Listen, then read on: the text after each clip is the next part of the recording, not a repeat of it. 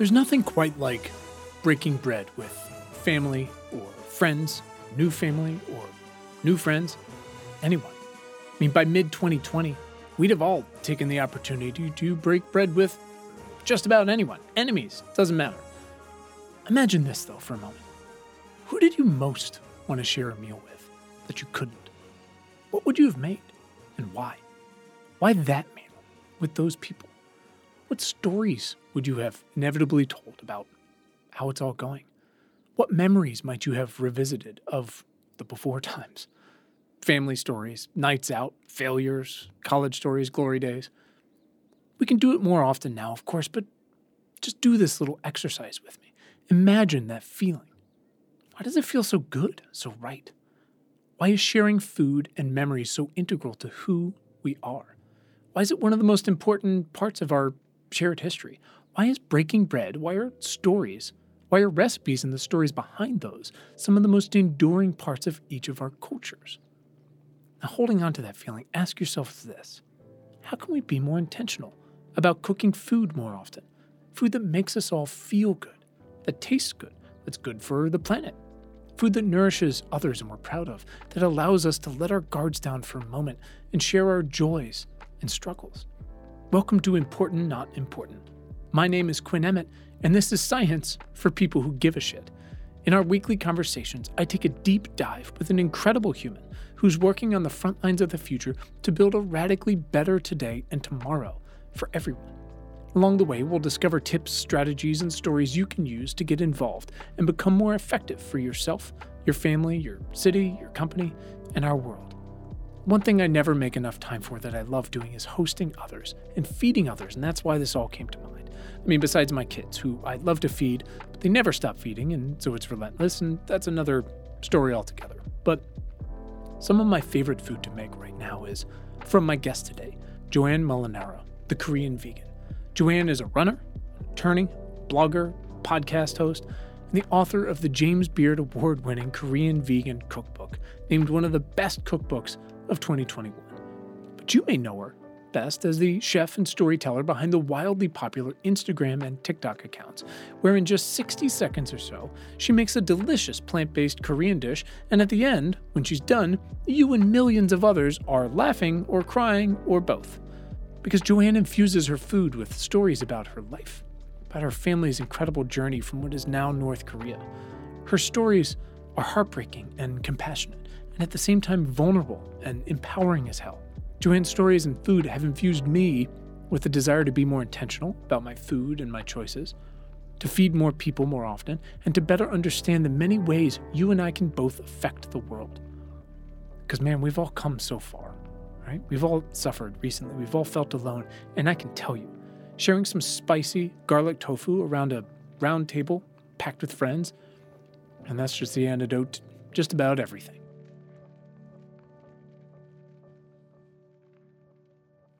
Joanne, welcome to the show. Thank you. I'm so excited to be here. We'll see how long that lasts. Joanne, I like to start with one important question. It's a little bit silly, sure, on the face of it, but also it does tend to set the tone for, for what we're doing here. And I usually end up getting something thoughtful out of it. So instead of, hey, what's your entire life story, which I'm very aware is like your whole business, I like to ask, Joanne, why are you vital to the survival of the species? And again, it's ridiculous, but I encourage you to be bold and honest. I would say if I had to be bold and honest and accurate, I'm not vital to the survival of the human species. I just am not. I'm only one out of several billion people on this planet. And while I like to believe that I'm doing my part to make the world better than it was the day that I arrived on this planet, I think that to be honest, there are probably a lot of people who could do what I do and do it even better than what I do. That doesn't, however, excuse me from doing the best that I can do while I am on this planet. Oh, that's really good. I think we can just stop, right? I'm pretty sure that's it. yeah, we're done. Okay. Done. Go back it. to the rest of our day. Have a great nap. Sorry to get you up at eight.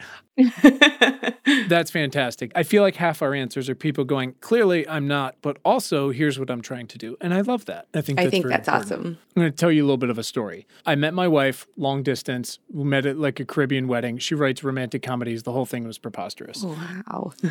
I go out. We did long distance for a while. She was in LA. I was in New York. And about a month after we met, and I flew away on a seaplane. I mean, again, just ridiculous. I go out to Los Angeles to surprise her for her birthday. And she's having a big party. She likes to have parties. And they had gotten catering for this little house we ended up living together up in the hills. And it was drop off catering, all Mediterranean food, amazing. We wake up the next morning after everybody leaves, and there's literally just hummus everywhere. I mean, there's so much food all over the place. And we're like, if we're gonna if we're gonna do this, we're gonna have to do it better next time. And I promise this is going somewhere. The next year, same crew, same house. 2009, we thought, hey, you know what's the new cool thing? Korean barbecue food truck. And so pulls in the driveway. I mean, they're not happy about driving up in the hills, but pulls in the driveway, barely fits. Everybody makes food. It's amazing. It's the hot new thing. Truck leaves, no hummus everywhere. Everybody wins. Yeah. It's been, oh my God, how long has that been? 12 years, 13 years, Joanne? I don't even know at this point. but in that time, two things have happened. You have made this space for yourself during this time, right? You've carved this thing out. But mm-hmm. in that period, I feel like the last 10 years have been driven by a diminished capacity, it seems like, for empathy among folks. The more we're all connected on all these social things, right? The, the more it seems like we can be driven apart, and we are driven apart. But also by a Korean barbecue food craze, right? It opened mm. everybody up to Korean food, but I imagine, and correct me if I'm wrong here, please, that it also immediately flattened the cuisine and the culture a little bit, right? Pros and cons a little bit. I want to hope and believe and participate in however I can in this idea that there's the opportunity for a deeper understanding of food as like a as a cultural experience as an empathy device. And I wonder how all of these things since then after everything you've done if you think that that is true, if it can be true and what we can do to improve on that mechanism and, and to lean on it as much as we can. Does any of that make any sense at all? You can say no and hang up. I'm going to hang up. No. I think so much of that makes sense. And what I love about the way that you described it is that some of them are contradictory, right? And and the idea of course is that we're complex human beings. We live in a very complex world where there can be a lot of contradictions that continue to coexist and create tension even at our own dining table. And there's opportunity in that sort of tension. There's opportunity for continued division and tribalism and lack of empathy, as you say, but there's also opportunity for overcoming that to arrive at something that's far more beautiful and profound and compassionate. I love that. And it's a little bit like the lighthouse in the storm, right? Because all we hear is everyone's on Facebook arguing with each other or Instagram and, and body issues and this. And and occasionally you hear like the one positive thing that might be coming out of these mm-hmm. things, right? The Facebook group that raised a bunch of money for X or the Instagram person who's come along and, and explored food or transgender rights or, or whatever it might have been, any of these type of things. And I feel like one gets so much more play than the other and and sometimes that's important because it might for instance break democracy right? Not so great Yeah. uh, in this country or, or any other. To back it up when people subscribe to our newsletter they get a little confirmation email from me hey here's what to expect yada yada. And then there's one question and it's why are you here? And i get just the most incredible two words like i believe in science or want to help or it's i'm a seventh grade science teacher and here's all my things. Or i'm a grandparent in this. Or i'm an immigrant. Or i lost three cousins to covid. Whatever it might have been. And that is so empowering and it it's important because it's all people going what can i do? How can i help? Hmm. It's hard sometimes to not look at facebook broke everything or this or you know tiktok is possibly just harvesting your data for that. It's so important to focus on folks like yourself who are who are trying every day to carve out that place like you said there's always probably going to be some tribalism at the dinner table One takeaway that I've had from a podcast that I've I've listened to a lot, just the Rich Roll podcast. love rich Yeah, I, I adore him. And he had a guest, and I can't remember who it was, but this stuck out to me. And because it's applicable to my business, it's applicable to what I do every day. And it's also just applicable personally, which is, you know, the human brain has evolved to respond 13 times more to danger and negativity than it is to something that makes them feel good or positive. And that sort of makes sense, right? It's the flight or fight syndrome. Our bodies necessarily like get into fight mode when we feel danger or risk so that when we see something on the internet that makes us angry, like we see somebody, you know, getting beaten up by cops, or if we see, you know, somebody dressed up like Hitler walk into a bar in Soho, or, you know, something like that, then we're so much more likely to click on that.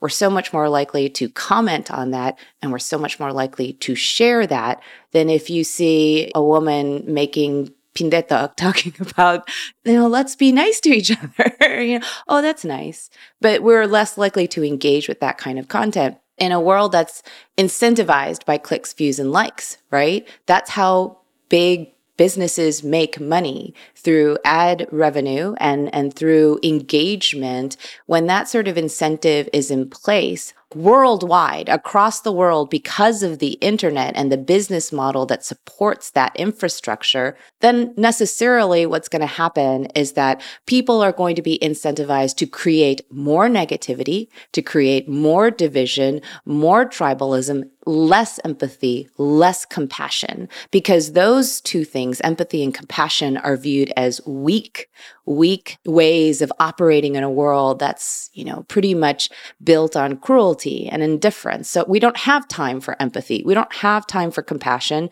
We have to deal with the fires that are, you know, all over the world. And I think that's kind of where we are the reason that food can be such a powerful tool against that is because everyone needs to eat, right? There mm-hmm. isn't a single human being who can be like, yeah, right. no, I'm just not going to eat. Okay. Right. Everyone right. needs to eat. And therefore, it's automatically something that we can relate to and something that we all have vulnerability to. And then, of course, the act of breaking bread with someone, something that you and your wife are probably very familiar because you're having these weekly sort of dinner parties is one of the most vulnerable things that you actually can do with a person because you're putting something into your body in front of another person. And and that automatically creates this sort of disarmament that happens at your dining table at a party or wherever you are breaking bread with one another. And so these things that happen just by virtue of sharing a meal with a person, cooking a meal for a person can already help to dismantle that sort of negative seeking propensity that we have built by virtue of this strange sort of internet economy that we've created. Thank you for the, such an incredibly thoughtful response. Again, I feel like we're just done here. That sums it all up. There's this sort of thought in virology and epidemiology, which was we're very lucky that in 2020 we had so many tools to immediately address it, right? We got rid of so much red tape for dealing with building vaccine trials, right? You know, the stories are incredible. Within 48 hours, places, uh, you know, the genome of the virus had been had been scanned and downloaded and was in labs across the world. Like that's incredible.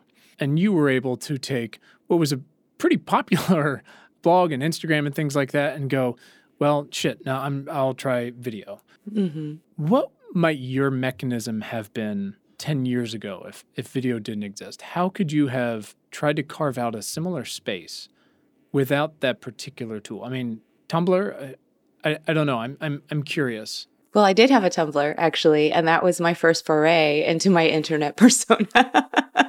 I would have said Tumblr if you hadn't said it yourself. I had a Tumblr. I wrote a lot. And everything is a continuum. There's no such thing as like one day I woke up and became a TikTok star. Like that doesn't right. exist. You know, there's always a, a, step that led to that step that led, you know, to the step that you're going to take, right? And mm-hmm. I would say that the genesis of my creative side, if you will, because remember, I was, I am still a practicing attorney, and but I was a full time practicing attorney sure. for the past 17 years. At that time in 2010, I think was when I started a Tumblr account.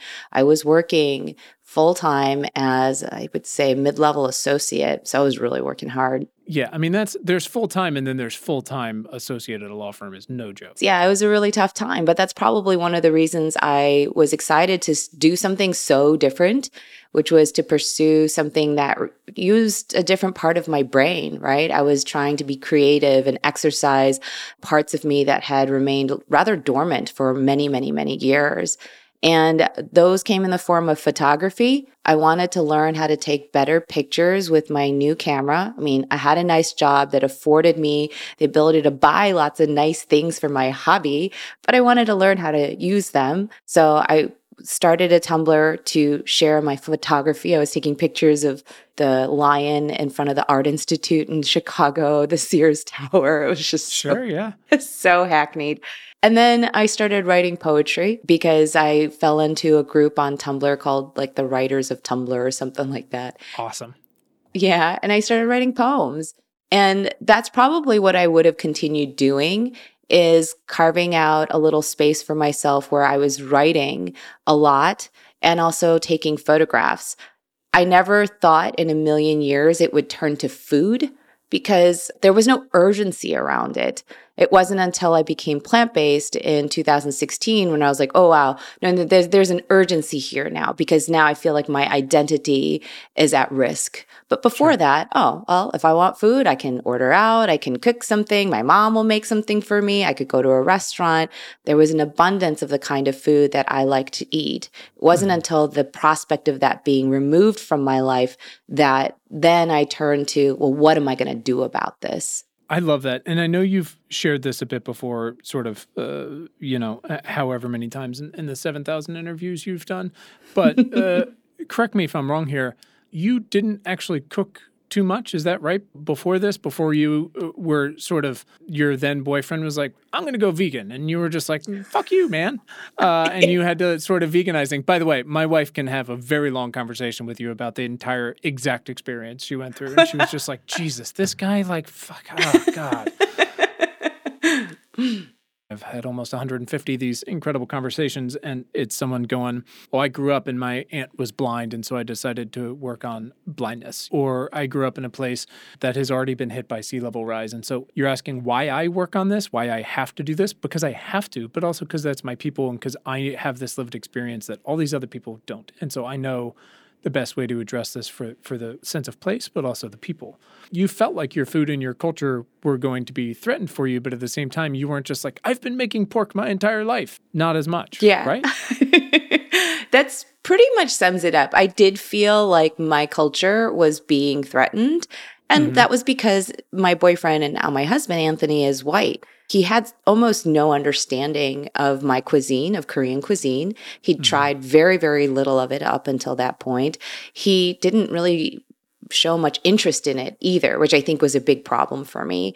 Mm-hmm. We, we were new in our relationship, and you know, I've written about and talked about a lot of the unique challenges that face interracial relationships, and we've definitely come a long way. But at that point, I was like, who are you? To demand mm-hmm. this of me. You sure. don't even know what you're asking me to give up. And of course, for many immigrant families, food is incredibly important to their cultural identity because it's one of the few things that they're able to continue doing as an homage to the places that they've left. And in my case, you know, my parents are from North Korea. So that there's no possibility of them ever going back to the places they were born, right? Food is one of literally the few things they have left of the homes that they can never return to. To take that away from somebody is is threatening. Now, mm-hmm. obviously, I'm not from North Korea. I was born and raised in Chicago, Illinois. You know, I had my fair share of spaghetti and, you know, McDonald's sure. and all of those things growing up. But still, the notion that a white guy was asking me so blithely to give up mm-hmm. the things from my childhood just it rubbed me the wrong way but at the same time like you said I wasn't so far along that I was going to be like, I will never give up pork or I will never give up kalbi and things like that. Mm-hmm. I think one of the reasons, you know, in retrospect, is because I love animals so much. I've always loved animals. And there was a, a small part of me that said, well, I am a little different in that I know that like my love of animals is very, very powerful. And perhaps that this is an opportunity for me to live a life that's a bit more consistent with my values. And then, of course, I watched Cowspiracy and I was like, there's so many reasons to do yeah. this. I always try to, as my wife has kindly put it uh, many times in the past, I have the unique ability to be the bummer in any conversation. Thank God. Here, it's incredible. It's fall. It's everyone outside. They're like, yeah, it's pretty warm today. I'm like, don't say it. They're having a nice time. don't ruin this for them. when someone asks something about climate or very early on in COVID and talking to epidemiologists and scientists about these things, I do like to preface people and say, on a scale of one to ten, like how much of this conversation do you really want to have? Because it can it can mm. be difficult, and watching those documentaries can be the same thing. There's really no way to unsee some of those things, which is the point. But it obviously can be very triggering. But if you're also a little bit on the way, like you said, you loved animals, but hey, maybe this could be a little more intentional, those can really set you on that path. I think that's a really good way of putting it. I think I was open to the idea, like even 1% open, but that's all it takes. I say that about so many things that I do now with my current career, which is my job is to open the door by like 1%, because mm-hmm. that's all it takes for me to get a toe in. Mm-hmm. And once I get my toe in the door, then I can be very strategic about, you know, just wedging it open a little bit more and a little bit more, a little bit more until I get my whole body through and we're having a conversation. That's really all I want to do.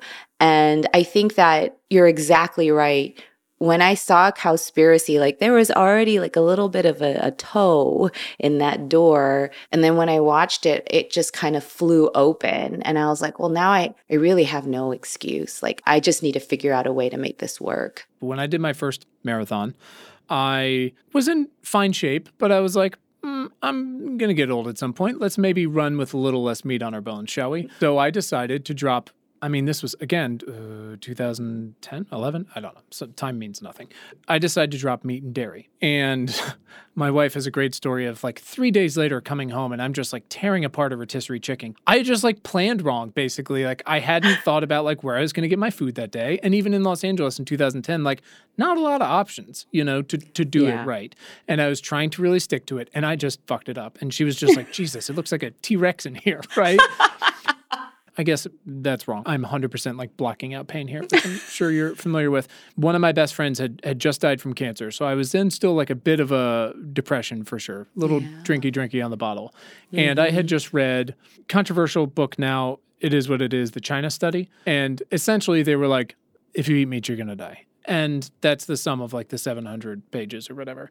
And I was in a place of, oh, then I guess I have to like rewrite my whole life because he got this cancer mm-hmm. that is usually like 70 year old people who smoke all their life. And he was not that. He's 29 years old. So I thought, I got to go as healthy as I can. So drop meat, drop dairy.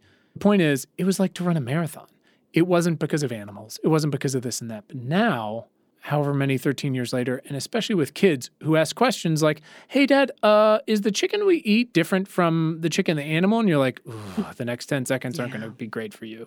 It's interesting how much more intentional I try to be for myself and how much more of a factor that plays. Not unexpectedly, but like you said, it was kind of like, oh, I, I guess I've always given a shit about animals. And now I'm driving around like, what are we doing? Mm-hmm. Like, why? It's it's amazing. That was what I call one of the unexpected byproducts of going plant-based. I try to use the word plant-based intentionally only to make it clear that my original decision to go remove animal products wasn't an ethical one, at least not in the way that's traditionally described.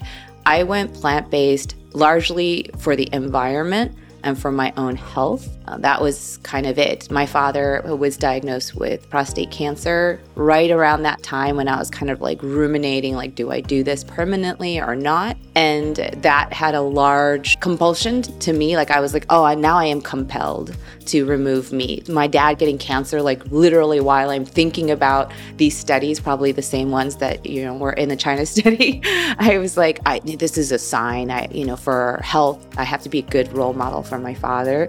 And then also, like I said, Cowspiracy had such an enormous impact on kind of my view of my job as a human. I can't leave this place more horrible than it was when I walked into it. That's my just kind of like I always say, like when you go and stay over at someone's house, you never want to leave that guest bedroom looking worse than when you walked into it. That is your job as a guest. And that's kind of the same way I view this planet. I'm a guest on this planet. My job is to leave it looking even a little bit better than it did when I walked in.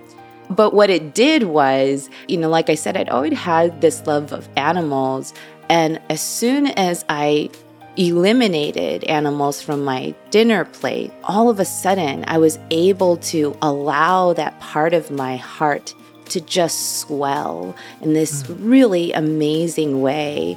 And I just embraced it because now I could do it without sort of these hangups of cognitive dissonance. Like I didn't have to have that conversation with myself. What is the difference between the chicken on my plate and the chicken at the zoo? None. I didn't have to have that really difficult conversation with myself anymore. And that was just the most liberating feeling ever. And I just dove into it. I was like, I can do this now. And that's when we began the process of obviously eliminating animal products from everything, not just our food. I love that. And same sort of like Grinch style. My heart has swelled, and now I'm the dad who, you know, we're driving along, and I'm like, let's stop for five minutes and look at the yes. family of deer. And what do you think? And their kids are like, we're late for swim practice. Can we please get going? And I'm like, yes. However, this is important. it is such a release, isn't it? it? Is incredible to just it be is. like, oh, I mean, it's a little bit of letting your flag fly a little, but we were just like, everything is beautiful and incredible. Like, why not? Why not? I understand eating meat was an important part of our evolution, and I understand what an important part of so many cultures it can be and things like that. But at the same time, and I loved this part of uh, your conversation with Rich Roll. I'm a huge fan of his. The part of conversation where you guys were talking about your experience talking with the folks, the Buddhists who have been eating this way for so long, right? Where a label like vegan is quite literally means nothing to them, right? It's part of the values. And my longtime listeners, as poor people, understand that I am two things. I am religious studies major and also a pagan atheist monster. Makes total sense. right, exactly. But one of my the things I feel like I really cherish because I think it helped kickstart a little bit my empathy machine was understanding that for so many cultures and peoples around the world who can't even be defined by one culture, much less like nation state borders. The everyday way that you make your home, you, your relationships, the food you eat, right? The way you honor your dead or, or bury them if you do. So I wonder if you could talk a little bit, and people can just listen to Rich Roll convo with you if, you, if they like about all those concerns you had about like losing your identity and, and your culture, what it was like to then connect with them and find out there's a part of it that's very, very different. Did that give you comfort and confidence? I think one of the things that you said at the very outset of this conversation was with the popularity of Korean barbecue and Korean cuisine also comes with the, the attendant inevitability of flattening and two dimensionalizing that cuisine. And that is absolutely a drawback anytime you have sort of mass proliferation of uh, cultural aspects, right? And we see that a lot nowadays, even with Korean dramas and Korean pop culture, BTS, and certainly with Korean food. And the interesting thing about that, of course, is the diasporic aspect of that. How much of that flattening is actually happening at the hands of Korean diaspora, i.e., in, in our case, Korean Americans, right? As a Korean American, I grew up thinking that Korean barbecue was Korean food. I thought we were a very meat centric culture. Of course, it completely ignored the fact that for most of my childhood, we were eating mostly vegetables because a, you know, my parents are refugees, so they still believe that meat is something you only have, you know, on very rare, sure. special occasions, you know, and also because, you know, my family were farmers. Yeah, that, that's what they traded on was vegetables. So we always had a wide array of beautiful vegetables from our backyard, which my grandmother tended because that's what she did. She was a farmer. Even though I had this rich lived experience of surviving on mostly plants. I completely ignored it and agreed with everyone else that Korean barbecue was and is the only real major understandable form of Korean food.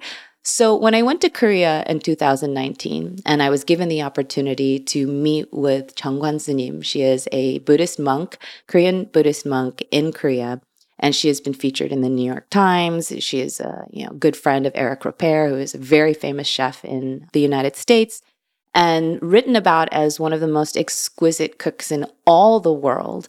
And I found out that she was plant based and vegan, if you can call it that vegan.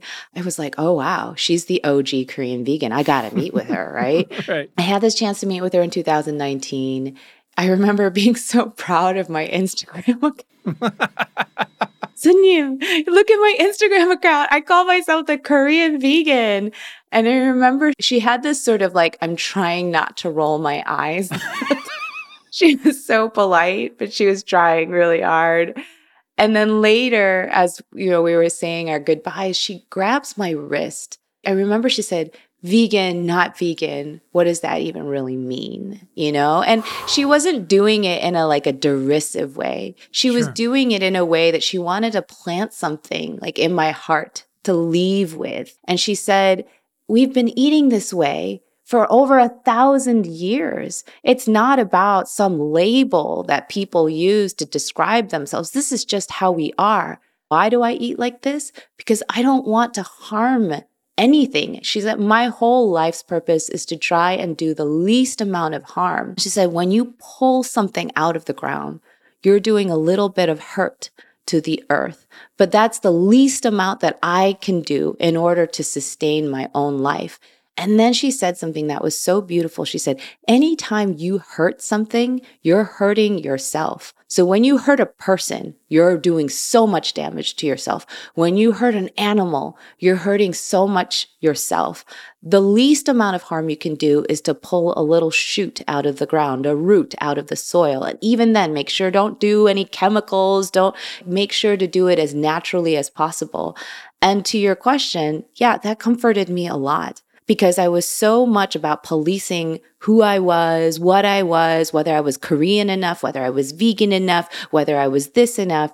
And for her to describe it in such a beautiful way was again liberating to me because it allowed me to create sort of my own boundaries of what it meant to be the least harmful person I could be. When you were talking about this idea of the least hurt I can do is to pull out the shoot and be thankful for it and eat it, it reminds me of this wonderful quote that I'm going to butcher from Robin Wall Kimmerer. I'm not sure if you're familiar with her. She's a fantastic indigenous author.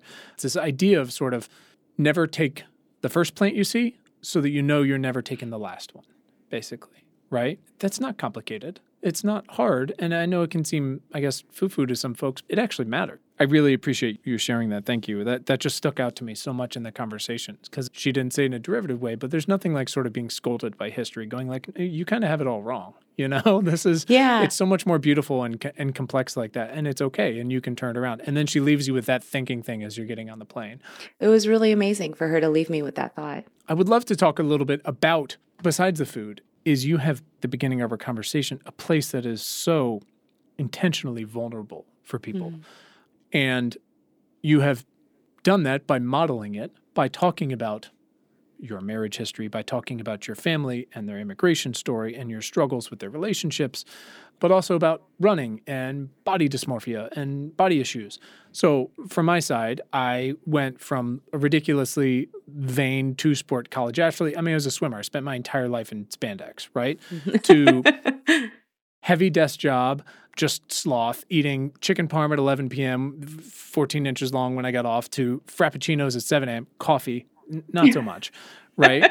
and then this moment where I was fully depressed from the death of a friend and moving and new life and drinking to going, maybe I'll run a marathon. I used to be an athlete, my body being like, whoo, let's be a little careful with how we're doing that. Struggling to plan around it, right? Eventually being marginally more intentional about not just what I eat and when I eat, why I eat, where I eat. It all sort of plays together why is it so important to build this place in the beginning of this pandemic where you, especially, and then hopefully other people behind you, and they have, can be so vulnerable? And, and why do we need that so much? It's largely to address the fallacy that became reinforced during the pandemic that we are alone and that the universe doesn't care.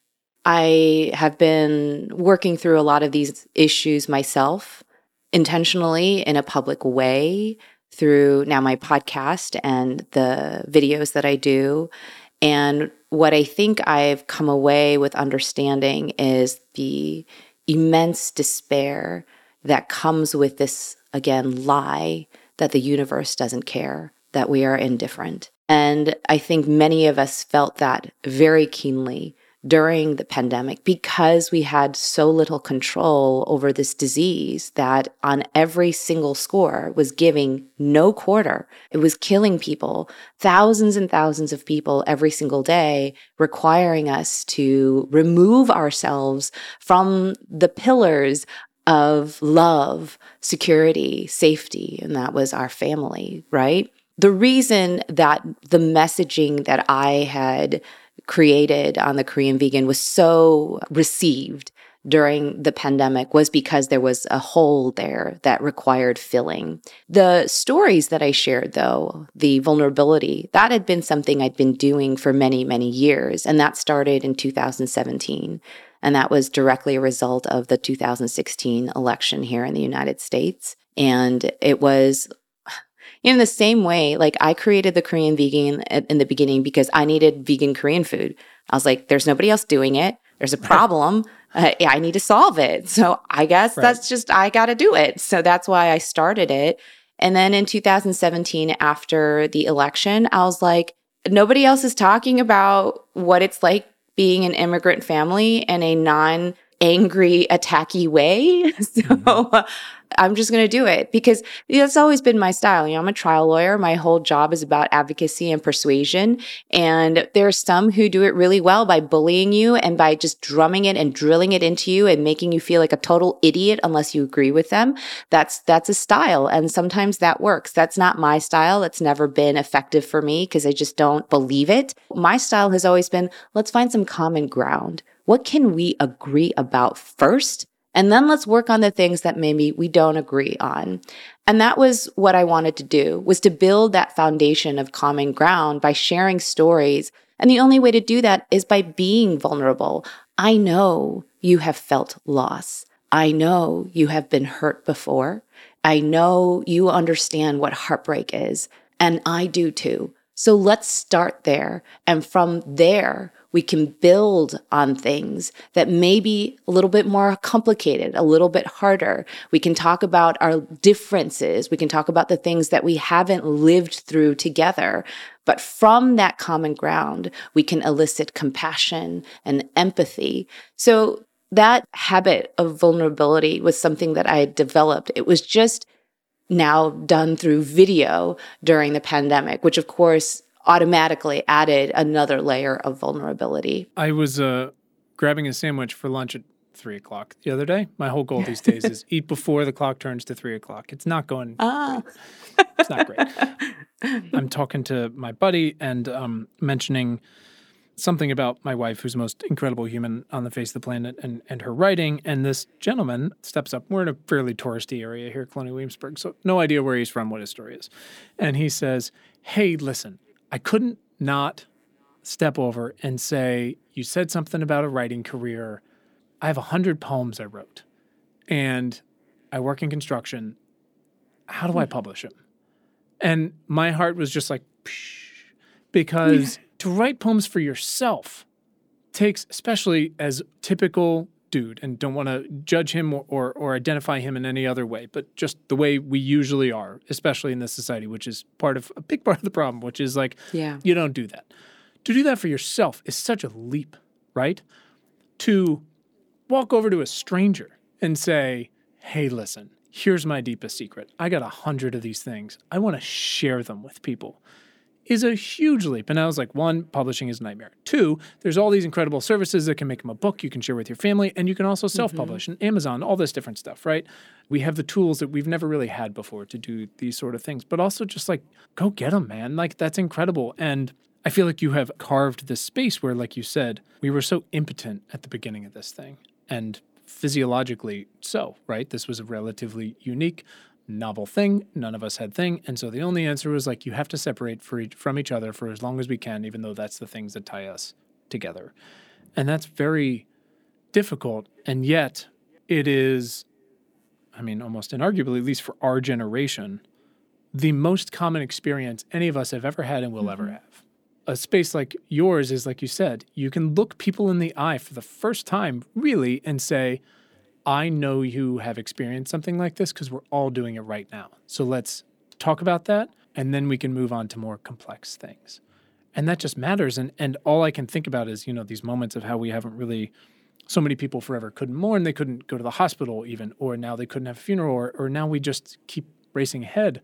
How do we come back to this common denominator, right? In a place like yours, or there's this wonderful uh, Twitter feed, now an app and a website called Goodable, which I think you would love. It's fantastic, run by this Canadian war journalist who's just like, I'm just going to put good out every day. And it's fantastic. Just to come back to these things matters so much because we can't build something better and more equitable and more just for everyone unless we take these huge, terrifying things and say, we were all here. Let's let's go from there. Yeah, I mean that raises such a um, interesting quandary, like this this goodable that you talk about. I always wonder is it a function of packaging or is it more than that? How do we inspire people to be more intentional? However easy it is to say, let's make the world a better place, the truth of it is, it's hard. It's hard. It's not easy to make the world a better place. It's simply not easy to make this world a little bit prettier than it was than when you arrived on it. It takes work. It really does. And there's so many people who are like, dude, do you know how much work it takes for me to just roll out of bed every day? And by this, I mean literally, you know, like it can be physically difficult for people to just get out of bed, to pay their, you know, mortgage or their rent, to get food on the table for their kids. These are things that, these exigencies that kind of crop up for people these are just their lived daily lives, right? So the notion of something as lofty as make the world a better place, honey, I'm just trying to pay the rent. It's hard. You have to be super intentional about it. So when you hear about large places like Goodables or some other kind of internet presence that's really just about creating a safe, warm, positive space that reminds us all that the world can be good and therefore it is not hopeless. Again, sometimes I'm like, okay, how do we package that? So that it reaches as many people as possible, that it truly inspires as many people as possible to be a little bit more intentional, to say, hey, keep fighting that good fight your hard work is not in vain. And sometimes comedy is a really good way of packaging this because we see now like comedy videos on TikTok doing so well. Is it dance? Like, hey, I'm all about it. If, if dance is what's going to get out there, like a really funny dancing video, like, fine, do it. I'm always stymied by that human instinct to react more to the things that frighten us, that do fill us with despair, that do fill us with rage and anger, than we are the things that make us smile and the things that make us happy. The challenge remains all right, maybe we just need to package this a little bit differently so that the messaging still gets across. I mean, the marketing matters, right? It sounds so ridiculous, but I mean, you made a s'mores video about yeah. one of the hardest stories I mean, a human could experience or tell or even listen to, no matter how many times removed. Sitting there telling my parents eating dinner with my kids last night, and I was like, oh, and this and that, and I can't wait, and they've eaten the food and all this. I was like, I got to tell you this. The the one of them, literally like this 60 seconds, and they were like, Jesus, the marketing matters, and clearly you understand that, like how we package these things, you know matters because everyone's like, why is she making a s'more? And then the chocolate matters. The interesting thing about that is I actually created that video for a bunch of Fortune 100 companies that were sitting in a boot camp on how to create better TikToks. Because I was like, all right, you want to know how to do good storytelling? If you want to sell your cars more, if you want to sell your makeup better. I mean, these are very recognizable names that I can't say for confidentiality sure. reasons. I was like, I'll show you. I'm going to tell you one of the most difficult stories of my family's genesis, their mm-hmm. origin mm-hmm. story, and I'm going to do it while breaking apart a s'mores. There's so much thought that goes into reeling people in when you know you only get them for a second or two before they swipe up to that next story. Yeah, you're right. Marketing matters, packaging matters, delivery, presentation, all of that needs to be thoughtful if you're going to emerge from the morass, which is so loud and overwhelming. It is. And I try to acknowledge for folks. So we've got this newsletter that's like, hey, here's all the big shit that happened this week. But more specifically, here's what you can do about it. We've tried over time through this sort of process, put every one of these action steps, as we call them, through this pretty specific ringer of is it actually going to move the needle? Is it measurable? If it's a piece of legislation does it actually have a shot? Is it if it's a candidate do they have a shot? Are they going to do the things they say they're going to do? If it's a charitable organization or an ngo a lot of these things are arguable but is it arguably one of the most effective way to address this problem whatever it might be? Because like you said especially now for so many folks it is just fucking hard to get out of bed. My goal is to say here's what happened. Here's two lines on how to think about it. And if you smash your finger against this button in a couple clicks, you can do something that at the very least helps you feel a little bit better. And at the same time, it'll also contribute to this greater systemic thing. And I know it might not seem that way some days, but it can. And I just want to give people that little opportunity to be like, look, you, you did something today, and now you can roll back in bed because I get it. And the more we start with that understanding, I feel like the more effective as a whole as we can be is just recognizing the trauma right? But also the good intentions. Again, people sign yes. up for this thing. No one willingly reads about climate change. Jesus, like what a nightmare. But they do sign up because we have these big bold letters and it's ridiculous and it says science for people who give a shit. And that there's so many more people that give a shit for so many reasons than ever before because some of the technology behind what we're doing to solve climate change is incredible. Maybe you're a founder or a scientist or someone who's inventing the new just egg, right? You're welcome. you know, whatever it might be. Again, it's someone who's a, a, doctor who's like, I have to quit. I've been doing this for three years and I can't do it anymore. They come here for different reasons, but at the same time, they do give a shit. And what do they want to do? And people are coming to you going like, I have pain. I love food. What is she going to share with me today that's going to help me feel like I can nourish myself, whether through food or something else, but also in a greater way? Because food is the social network, right? That's it. I love what you just described because I think that as creators, uh, podcasters, writers, however you want to describe what you and I do, sometimes there is this temptation to think that we're injecting ourselves into this abyss that nothing else comes back.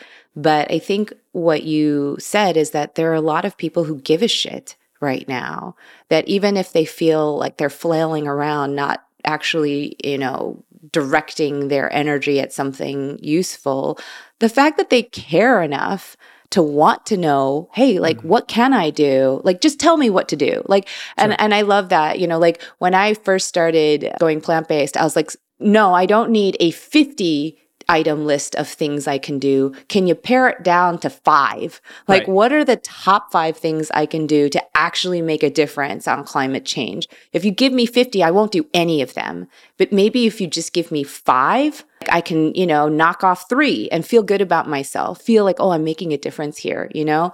And I think that that sort of instinct is one that needs to be leveraged in a really smart and strategic way in order to create long lasting change. I guess subjectively, objectively, however you want to measure it, it can seem ridiculous to say like buy the cookbook and start eating this way and you're going to help climate change people are like i mean all right e- yeah. like easy but it's true it's 100% true right addressing the western diet and building empathy and doing these things is one of the most fundamental pieces we can do literally when it comes down to carbon emissions like on top of 100%. everything else but it just matters i do want to get into this for a minute before i start to get you out of here because you got 7,000 things to do, which is the point of this question. You're welcome for the segue. You have 7,000 interviews. No one had more jobs and things to do than you for quite a while. And then you also went for a run. I did a race this weekend and I probably ran three times in the month prior. And my buddy was like, Are you going to make it? I'm like, Well, we'll find out. the point is, like, It's a lot. And I had this wonderful therapist for a long time who was like, hey, buddy, like your load and your limit can't be the same thing every day. And mm. that is, mm. again, as someone who's immensely privileged with healthcare, but I choose to write a term paper about existential dread every week and tell people how to fix it. And then I've also got three kids and, you know, a relationship and all those kind of things. But how have you, and I know you've moved from full partner to counsel but you're still in it because you I assume you still love that in some way. You're writing manifestos against Trump and the Atlantic uh, over the over the years. Have you made any progress against this sort of yes, I can be intersectional. I can bring all these people in because of all my different life experiences, but at the same time, like you can only do so much. Like how are you managing this? Because I think this is also one of the things where people go like, "Listen, I give a shit, but either I have to because I live in Florida, my home's gone, or because my family wouldn't get the shots. And even though I did, it didn't matter because mm. that's how herd immunity works. They have to, or they've tried and they're just like, I'm spent. I can't do all of these things. Like, how are you managing this both on a day to day basis, but now sort of strategically going forward? Because I think that conversation really matters. Well, I would say that my management of that continues to evolve especially as sort of a newly minted like business person. I've, I've never owned my own business before, and that's how I view my current career. The Korean vegan is now my business.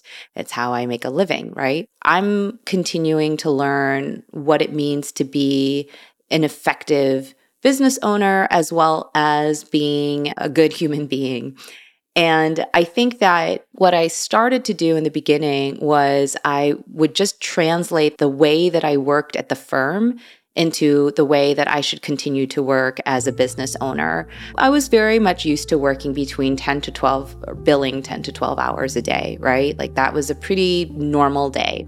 I was like, then I should be working about 10 to 12 hours a day as the Korean vegan. And my days are very similar in that way in terms of just blocks. I still block all, all my time. I don't have to bill anymore, but I still think of my hours in that way. I don't know that I'll ever get away from that. I wake up, first thing I do is I go for a run, right? And that's what I did as a practicing attorney. And then as soon as I get back from my run, I bill, or I should say, I, I work as the Korean vegan, whether it's, you know, filming a video, writing for the podcast, you know, writing for the book, you know, all of those different things. But I've recently discovered two things that I think are really important it was not sustainable for me. Like you, I was writing a term paper. I love that. I was writing a term paper every single week. And, it, you know, sometimes it would take me 14 hours to write one podcast episode. And I was like, I can't do this. Like, this is not sustainable. And come up with a video for every single day of the week and have to write, you know, 100 recipes for my cookbook and, you know, prep for a marathon or whatever race I'm running. Like, this is just, I can't do this. I'm going to fall apart soon and I'm going to start fighting with my husband and I'm going to be a mean person and not fun to live with. And then the other thing, of course, was this was surprising to me. My videos weren't doing very well. I wasn't getting as many views. I wasn't getting the kind of engagement that I was used to. And I was like blaming the algorithm and getting angry and upset and hating myself and hating the world. And then I decided I'm going to just go back to maybe three videos a week you know, and be really intentional about those three instead of just churning as many out as I can in order to please the social media gods. And as soon as I started doing that, all of a sudden my engagement went right back up to where it used to be. I think that what we sometimes trick ourselves into thinking is the more we do, the better we do. But the truth is, oftentimes, the more we do, the shittier we do. So it's actually better for us. It's a win win situation for our health and oftentimes our profit margins. And, and by profit, I don't mean just monetarily, I mean like all the good things in your life, right? Our margins are actually better when we do a little bit less but put more of our heart and our thought into it. These days, I've actually had to curb this instinct of like, no, I got to be working 12 hours a day. like, no, you know what? Put in a good six hours of really thoughtful, intentional Joanne, and then go outside, enjoy the weather, take a walk, cook without a camera in front of yourself, you know, have a conversation with a friend. And it's been a lot better that's great. It's really hard to wrap our mind around being able to do this. I mean, first of all, so many of us don't have the ability to do what we do, which is like, hey, here's my blocks and I'm going to rearrange them and things like that. They're like, no, I have to be at the office or at least on Zoom with some form of pants on. I understand that that isn't an option, but I think at the same time, there still are things you can do to protect yourself, frankly. And that's kind of where we are. Like, right? You can't build something that's healthier, and more protective, or, or, or more nourishing unless we started to say, like, whoa, maybe I'm feeling pretty run down because of these things? What are things we can change? Mm-hmm. I mean, as a parent, the first thing I always tell people is you can't control when your kids wake up, but you can't control when you go to bed. I appreciate you sharing that, that dialing it back can actually make the work better and then help more people because that's the goal, right? I totally agree. Mm-hmm. If we could talk specifically about, besides by the Korean vegan, it's fantastic. Not the person, buy the cookbook. You can't buy the person. it's fantastic. I can't recommend it enough. Let's talk about specific things. Let's knock out your list here of things that people can do to support your mission, your work, and your style of being a human being in the world, which everybody should be. Go. the thing that always comes to mind is go for a run. Like I feel like right? you know it's so strange because I used to hate physical activity so much. I hated it. I hated moving. Anything I would always say like anything that requires movement, I hate. But now it's like I I can't start the day without it and mm-hmm. I think that it's a big component to why I am able to face some of the day's challenges with the a kind of mental toughness that is sometimes required. So I always say, I don't, you know, you don't have to run, but if you can start your day with some type of movement, even if it's 20 minutes of just like plyometrics, whatever, sure. whatever, you know, like I think that's so important. And uh, I think it just sets the tone for the remainder of the day and it it makes you feel more confident about what you're able to do.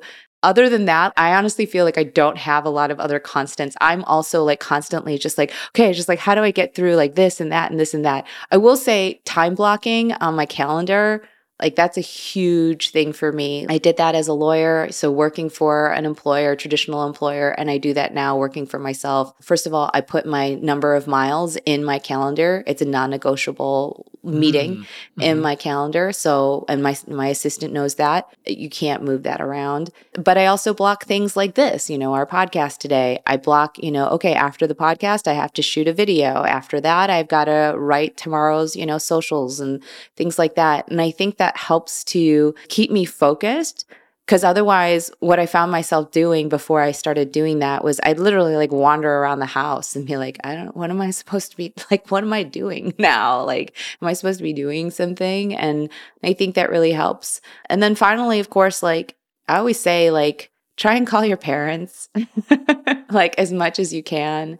And i'm bad about this. I think about my mom and my dad a lot obviously for the work that i do but I don't talk to them enough. And sometimes I have to really remind myself that our time on this planet is limited. It's very, very precious. And especially if you have people that you love who are older than you, you may not realize how few more opportunities you have to spend time with them. It's pretty much free to call somebody these days, you know, like just whether you use your FaceTime or whatever you got. Get in some time with the people that you love. I don't know if that answers your question. no, I think it all matters because often the answer isn't about the work, right? It's about how we uh, set up set ourselves up and often setting ourselves up means doing these other things that nourish us. Literally just eat breakfast, right? If that's yeah. your thing. Like if you feel feel weak in the morning, like start with oatmeal or you know there's a thousand different things you can do but just like set yourself up a little bit. And that often involves like literally just calling family. I told my kids the other day i was like can i tell you what? In middle school i used to call a girl in pennsylvania and it was like 50 bucks every 10 minutes. They were like what the f- what kind of world did you live in? And i was like i know. And I didn't tell my parents, and so they only found out later. It wasn't great, um, and they were just like, "Can you Facetime Grandma on the hologram?" I'm like, "No, I know, I know." it does matter, and it, it means so much to them, and it means over time it can mean so much to you and just make it a habit. It it's fantastic. Well, I really appreciate that. Last few questions we ask everybody, and then we're going to tell everyone uh, TikTok, Instagram, buy buy the book, et cetera, et cetera.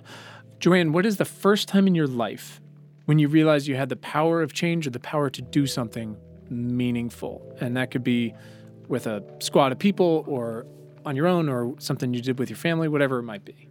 I would say that it was when I started the Korean vegan, which is a little embarrassing to me because, you know, I was in my late 30s at that time. But before then, I really didn't think that I had the agency to create any type of real meaningful change outside of my very small universe, which consisted of my parents, my brother, and, and my partner. So I really didn't think that I had the ability to impact people's lives until I started the Korean Vegan in 2016. And it started with, oh, look, these people actually like my recipes. And then, of course, it became much more meaningful when people started saying, I relate so much to the stories that you share. That's awesome. Best time is today right? Mm-hmm. Who is someone in your life? I mean, and we haven't even talked about the fact that your dad's basically a celebrity at this point. Who is someone in your life that has positively impacted your work in the past six months?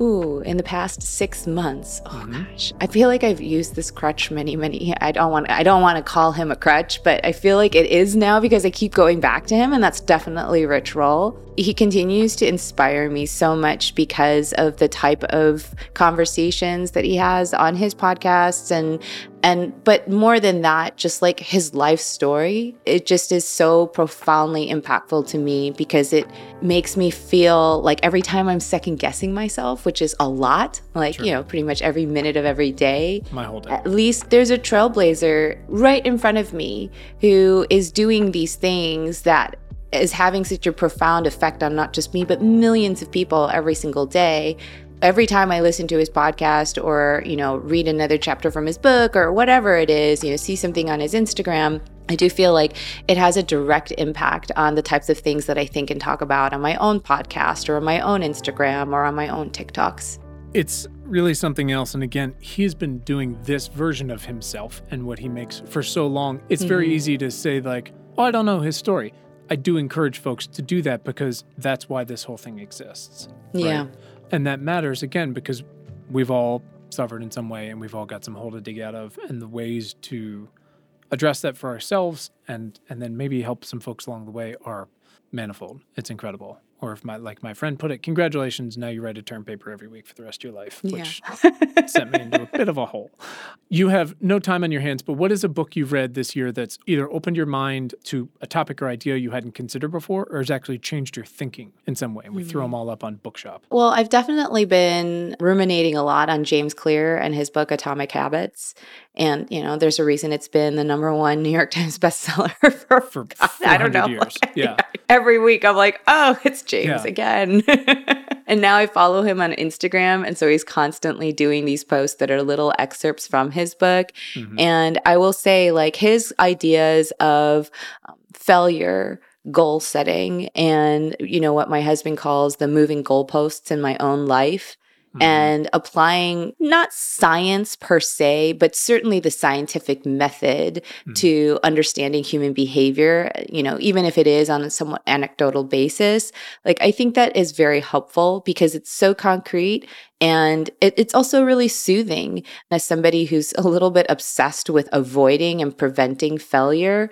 The notions that, you know, James Clear writes about and how to redefine success so that failure actually becomes almost a critical component of that formula has been really mind blowing to me. It's something that I'm continuing to think about. I, I, actually quoted him and David Goggins, another person that I really enjoy, you know, oh, yeah. following on Instagram and, and listening to. Again, just because, you know, mental toughness is always something that I aspire to, but the way they describe it in a way that's much more accessible than I think people realize is really important. I love that. And you're not the first guest to have brought up David Goggins, and I'm aware, and I can tell you uh, my association there uh, later. But again, it's easy to look at David's most recent Instagram videos and, and just be like, look at this person who's shaped like a perfect person is shaped, basically, because they've carved yeah. themselves that way, and yeah. not understand his story, which holy shit. I mean, yeah. to talk about mental toughness, but again, overcoming something that's near impossible. And that really does matter. And I appreciate you mentioning moving goalposts and all things like that because we're all dealing with it every day, yeah. right? It's just it's just never good enough, but it is and it can be. You just set yourself up for for that and understand that failure is important. Again, something I talk with, try to impart to my children on all every day, every day mm. when they don't pick up their clothing ever. Anyways. Joanne, this has been fantastic. Where can people find all of your things? Yeah, it's very easy. I go by the Korean Vegan basically everywhere. So you can find the Korean Vegan on Spotify and all the the podcasting places. You can find the Korean Vegan on the internet at thekoreanvegan.com and then of course all of my social media handles on Instagram, TikTok, YouTube, Twitter are at the Korean Vegan. So I make it very easy. Well done. Our Twitter handle is important, not imp, because there's not enough characters. well, yes. Uh, fortunately, I picked a very descriptive handle. I mean, marketing 101. It's done. but yours is memorable. So. mm, it's very kind of you. Nice try. Joanne, we're going to get you out of here. Thank you so much for this time, which you'll never get back, and for all that you do. I really, really appreciate it. You have nourished my family night and our friends, and we're going to keep passing that on. And and um, the space you have very purposefully and and worked hard and been through a lot to carve out is very meaningful and helpful to a lot of folks. So thank you. Thank you very much. It was such a pleasure chatting with you this morning. That's it for today. Important Not Important is hosted by me, Quinn Emmett. It is produced by Willow Beck. It is edited by Anthony Luciani, and the music is by Tim Blaine. You can read our critically acclaimed newsletter and get notified about new podcast conversations at importantnotimportant.com. Uh, we've got fantastic t-shirts, hoodies, it's fall, coffee mugs, and more at importantnotimportant.com slash store. Twitter, it's called, until it dies, at Quinn Emmett or at importantnotimp. I'm also on LinkedIn, and you can search my name or important not important. You can send us feedback or questions or guest suggestions or recipes to me on Twitter or at questions at importantnotimportant.com. And if you're interested in sponsoring the show, we have a high bar, uh, but please go to slash sponsors uh, for more information. All that's in your show notes and your links. Thanks so much for listening. Have a great day.